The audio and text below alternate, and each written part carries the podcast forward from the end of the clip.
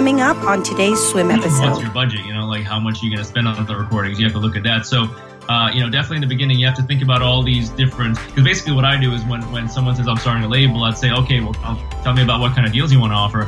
And then I'll sort of ask a bunch of questions and then draft the contract based on their responses. And, you know, you're going to need that. You're going to need producer contracts. You're going to need. This is Swim, Success with Music.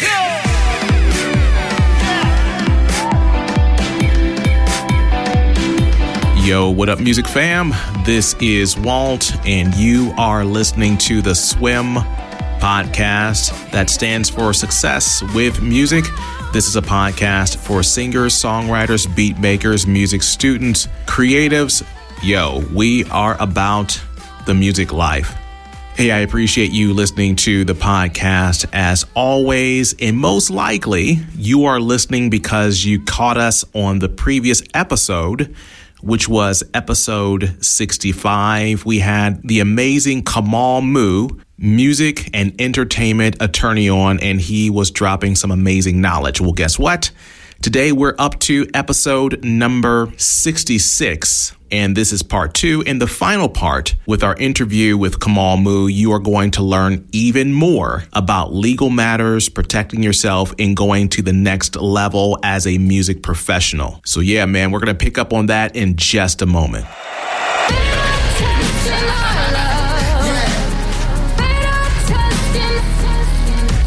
All right, guys, we're moments from getting back into our discussion with Kamal Moo about the music business and legal matters that affect your career. Hey, quick note, and we talked about this last week, this will be going away very soon. What is that? That is the free access to the Master Melody course. So that is our special online class that we have that you can enroll in virtually and learn about how to create an amazing melody for your next song. Again, it's completely free. All you need to do is sign up with your email address at our website. There's going to be a pop-up box when you go to our site. Go ahead and put your email address there, and we will reach you for access to our free Master Melody course. Our website is successwithmusic.com. Again, that's successwithmusic.com. Check it out right now. Believe me, it is going away. And I've seen that some of you guys have already signed up. Thank you. You will be getting your invitation to join very soon. All right. And with that out of the way, we're going to go ahead and pick up our conversation with Kamal. As before, please know that even though Kamal is a legal professional, he's an attorney, he knows what he's talking about. Today's episode does not constitute legal advice. Kamal's not your lawyer, but if you want to reach out to him, you will hear how to do that at the end of the show. He can give you legal advice, but today, this show is meant for informative purposes, not legal counsel. So I just want to make sure that we're clear on that, and that's our disclaimer. All right, so let's get to the show. And let's keep going here. So, and again, for the audience, I really want you to check out the Straightforward Guide to the Music Biz. Again, we're speaking with Kamal Moo, and that's Kamal, last name Moo. Check this book out. Kamal, is this book available on Amazon? Yep, you can get it on Amazon. It's available there on paperback, and then it's on ebook, on Apple Books, and on Amazon as well, and a bunch of other outlets in the two. Got it. Yeah, and as I'm looking over this book, I'm telling you musicians, this is an absolute must-have. It's a very short book, so you're not going to be reading like some huge, long War and Peace book. You can get through this very easily, and I'm looking at the subjects that we're going through today and even more. You have to get this book, seriously. I mean, he's dropping knowledge now, but I'm telling you, I'm looking at some of the things that's here. He's talking about synchronization. He's talking about music publishing, a whole bunch of stuff. Please grab this book. You will not regret it. Kamal, I know your time is short here, so I want to get through a few more things here as I kind of look around in some of the subjects of the book here. Let's talk about the major one here. And we've already kind of touched on it just a bit, but I want to go back to it so we can go at it head on. I am an artist. I am trying to get a deal with a major label. Let's say that day comes. Let's say, you know, I'm contacted by an A&R rep or someone representing a major label. They're showing interest in my work. what do I do at that point? Because for most of us, that will be a brand new experience. Do I call you? Do I wait? Do I, like, what happens typically when artists are at the point of making it to that next level? Well, and definitely, you know, as I mentioned in the beginning, like, if you're offered any kind of contract, get a good lawyer, you know, get a lawyer that's going to get in there for you and represent your interests. You know, I think that's really important because, you know, I've seen it too many times where artists and, you know, have just gotten in there and signed whatever's put in front of them, and it was a horrible deal. And then they bring it to me later and I'm like, well, you're already in this deal. There's really not much you can do. Unless you try and negotiate your way out of it, like negotiate a termination, or, you know, if you think they breached it, you try and sue them. But of course, that's really expensive and time consuming. So I'd say definitely get a good lawyer. I always say that a good lawyer is kind of a teacher also. It's going to walk you through the various aspects of the contract so that, you know, you'll understand what's going on. I have some clients who I've gone line by line through the contract with them because they want to know every single, like, nook and cranny of what's in there. And that's fine. Yeah. I mean, I'm willing to do that. So that's something to consider, you know, that you need good legal representation. And I think that's the first thing. Now, of course, if you have a manager as well who's reputable, who's got good connections, who knows the label, then, of course, that's cool because then they can sort of help on the business side and sort of negotiate with them as well. Then you sort of have your lawyer working on the legal side. You have the manager working kind of, you know, with A&R people trying to go back and forth. And then you sort of have your team working on it. But in any case, always get a good lawyer. That's just, you know, that's number one.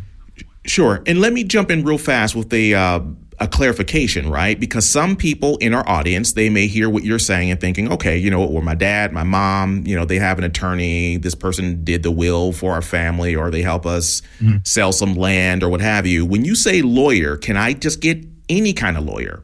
No. Like a lawyer in my hometown? No, get a someone who specializes in entertainment law and music law.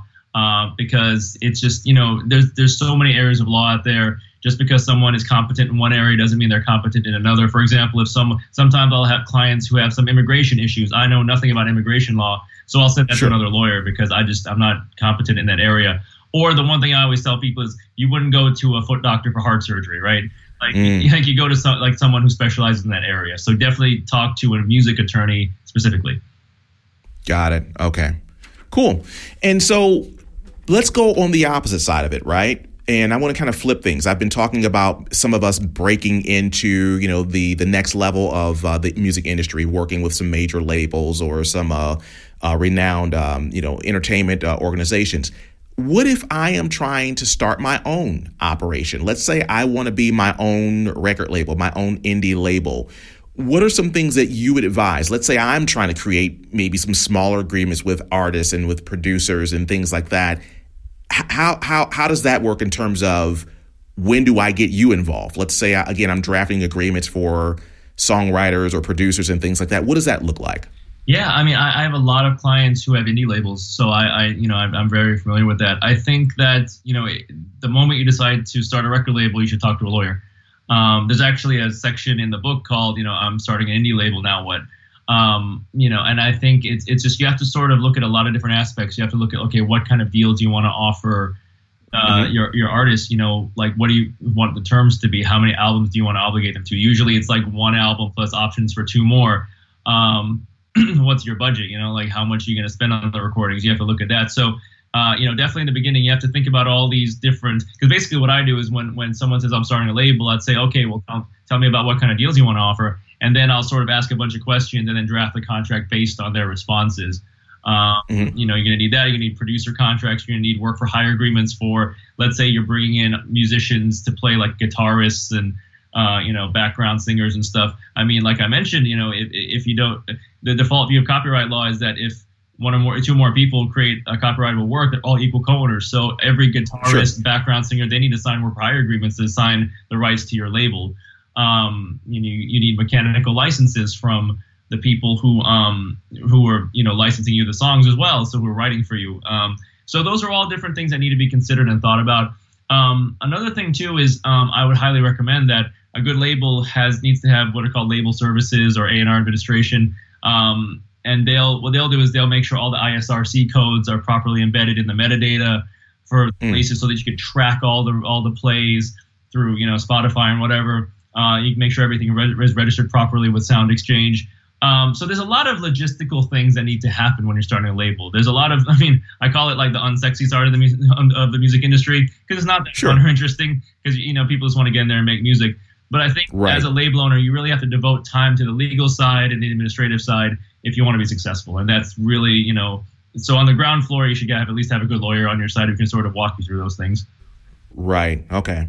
Yeah. And that makes sense. And it seems like from what I'm hearing from you that there are a lot of systems that need to be set up, especially legal systems with the agreements with those who are participating, so that obviously everyone is protected all the way around. So it's not a matter of just setting up music and then putting it out on the internet and calling yourself a label.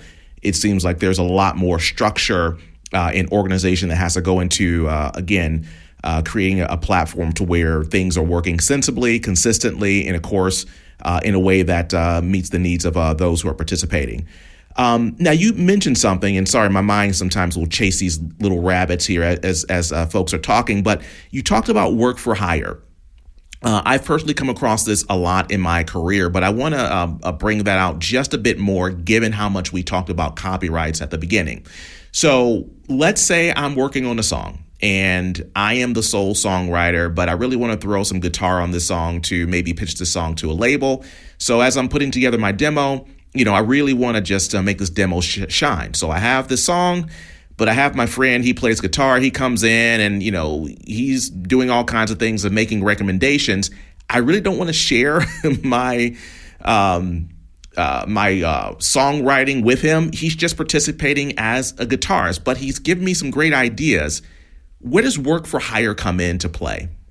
Right. So typically, what happens is, let's say that, remember there's the composition and the sound recording. When you hire a guitarist to come in, of course, to play on the sound recording, you're going to want to work for hire from them, granting you the rights in the sound recording so that, you know, their contributions, you know, become yours, like become you own those. Now, on the songwriting side, it gets a little bit more complicated because usually what happens is if people collaborate on the songwriting as well on the composition side, then, you know, they usually divide ownership amongst them, which is different from the sound recording, right? It's a different approach. In that case, I mean, you could also try and just buy out his rights. I mean, if he's just making ideas and advising you, right? It depends, you know, like, is he writing? Is he actually writing melodies? Is he writing lyrics? Then you can just say, well, as part of the work for hire, I'm going to want to buy out all your songwriting as well, or at least the advice you gave me, you know, just to avoid problems down the road. So that's really a product of bargaining and seeing if they're okay with that. Basically, he's kind of a ghostwriter at that point, right? Like, you just kind of paid him to come in and sort of help out, but that's sort of it. Okay.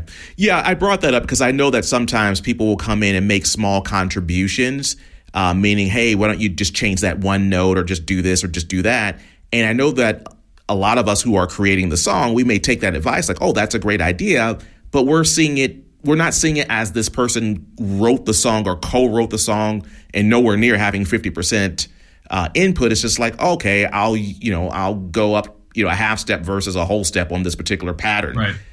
That's not a major thing. But if that song blows up, you could have someone saying, hey, man, I actually helped write that verse, or I gave you that melody.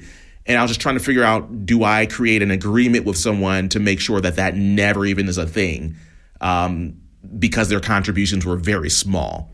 Yeah, and that becomes tricky, right? Because then it's like, how much is worth something? And then it becomes, if it goes to court, then it's a whole legal problem. Well, I changed this one note, so it changed the whole structure of the melody. And so, I mean, you know, it turns into, it's tough. And that's why I'm saying, like, it's good to negotiate that stuff ahead of time. Like, at least let it be known to the guitarist, hey, look, if you're coming in and you're going to make any suggestions, I'm going to own what you do there, because I just want you to come in and play the music that I give you. I don't want you to make suggestions, or if you do that you know, you're kind of just giving those to me basically. So otherwise, if you're saying, oh, I want you to come in, play guitar on this, I don't know what I want for the guitar part, so you come up with that, and then I'll give you a piece of the composition. That's another approach too. So you have to kind of understand like what their role is going to be coming in. Got it. Okay. Makes sense. All right. I know we're getting low on time here, but I want to tackle just a couple of more areas, if you don't mind, before we get out of here today. Okay. And I'm seeing another area that looks amazing here in the book. And you talk about producers, right? Because I know that a lot of people out in our audience, they're producers. Walk me through the producer side of things, meaning Well, actually, let me not try to define it. How about you define it? If I'm a producer working on a song, what is my role? That really depends on the genre of music. So, for example, my brother's band, they were like a screamo rock band, right? And so they wrote, you know, the lyrics, the melody, they wrote the compositions themselves. So the producer in that case, he would mainly record things, you know, record the tracks and then mix them and then, you know, maybe make some suggestions about like, oh, maybe you guys should, you know, sing it this way or sing it that way. Right. So in that case, they didn't get any songwriting, you know, credit because they were just mainly putting it together. Whereas in like urban music, like, you know, hip hop, R&B, a lot of times the producer is also a songwriter as well. Sure. So it really depends on the genre and the contributions of the producer, you know, and what they're, and that defines the role basically. Okay. And the reason why I was asking that question about, you know, defining the producer is I'm trying to figure out if I believe that I'm a producer and someone says, hey, you know what, we want you to come in and help produce this track or produce this album. How do I create an agreement? Like, what is the starting point for figuring out how am I getting paid? What am I getting paid? What are the percentages? What are these standards? Any insight from a high level? Of course, I know this can be very detailed based off of what you mentioned, but what guidance can you offer in that regard? Mainly it's, you know, figuring out, okay, are you going to get an advance? You know, like, are you going to get paid a producer's advance? Usually it depends. If you're an accomplished producer, you'll get, you know, a higher advance, of course. And also if it's an all in advance, meaning like, are you going to, for example, have to pay all the expenses out of that money? So let's say they give you $100,000 for this to produce this album, but that's all in advance. So that means you have to pay for the studio time and the musicians and so forth. They're just giving you a chunk of money and saying, hey, pay, you know, we want you to pay, take care of everything. Now, if you're an established producer, then they know you and they can rely on you. Then that's not usually gonna be a problem. Other times it's more like, you know, and actually, honestly, that's usually how it is because nowadays, especially, most people create music on their laptops, right? So, you know, generally speaking, there's not a whole lot of, you know, you don't have to go to a huge studio just to write, you know, make beats anymore. So that's usually the case.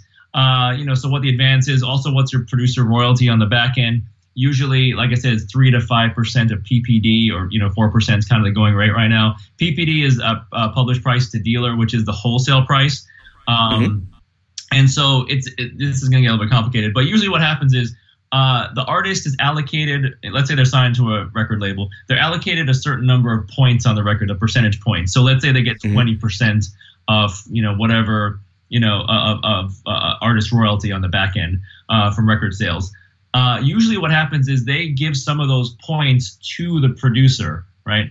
So they'll say, so that's where those 4% of the producer's points come from. So in effect, what happens is the record label allocates 20 points to the artist, and then they give another 4 points from that 20 to the producer. So basically the artist is getting 16 points and the producer is getting 4 points.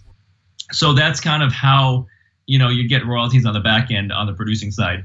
Now remember way back earlier in the podcast, I don't want to, like I said, I don't want to make it too confusing, but remember I said if an artist self-releases something, the artist is getting 20% of whatever the artist makes from releasing the album themselves, right? Right. So if you look at this structure I just described right now, you know, the artist has 20 points, they give 4 points to the producer. The artist the producer in that case is getting 20% of what the artist is getting. So it all kind of evens out. It's all sort of set up so that basically the producer is going to get 20% of what the artist makes. Wow. Okay. Interesting. All right. I know a lot of numbers and stuff there, but you know, it's yeah, exactly. Yeah, but no, this is good information because again, these are things that most of us we don't know about, we never heard of, and sometimes I heard someone say, "You don't know what you don't know," and so even you bringing these things up allows us to go and dig and research more about this, especially for those who you know want to be producers and want to produce at a high level. Again, Kamal is giving us some insight about how this works. And again, you're going to get a lot more information by grabbing the book, The Straightforward Guide to the Music Biz. And I keep saying this over and over again, the name of the book, because I really believe it's a great resource. So, you know, most certainly Kamal's going pretty quickly here, but you can dive deeper into what he's saying by simply grabbing the book, a small investment in your music career. You'll pay far more for a plug-in. So well worth the investment. Kamal, one more subject before we get out of here today, if you don't mind. Sure.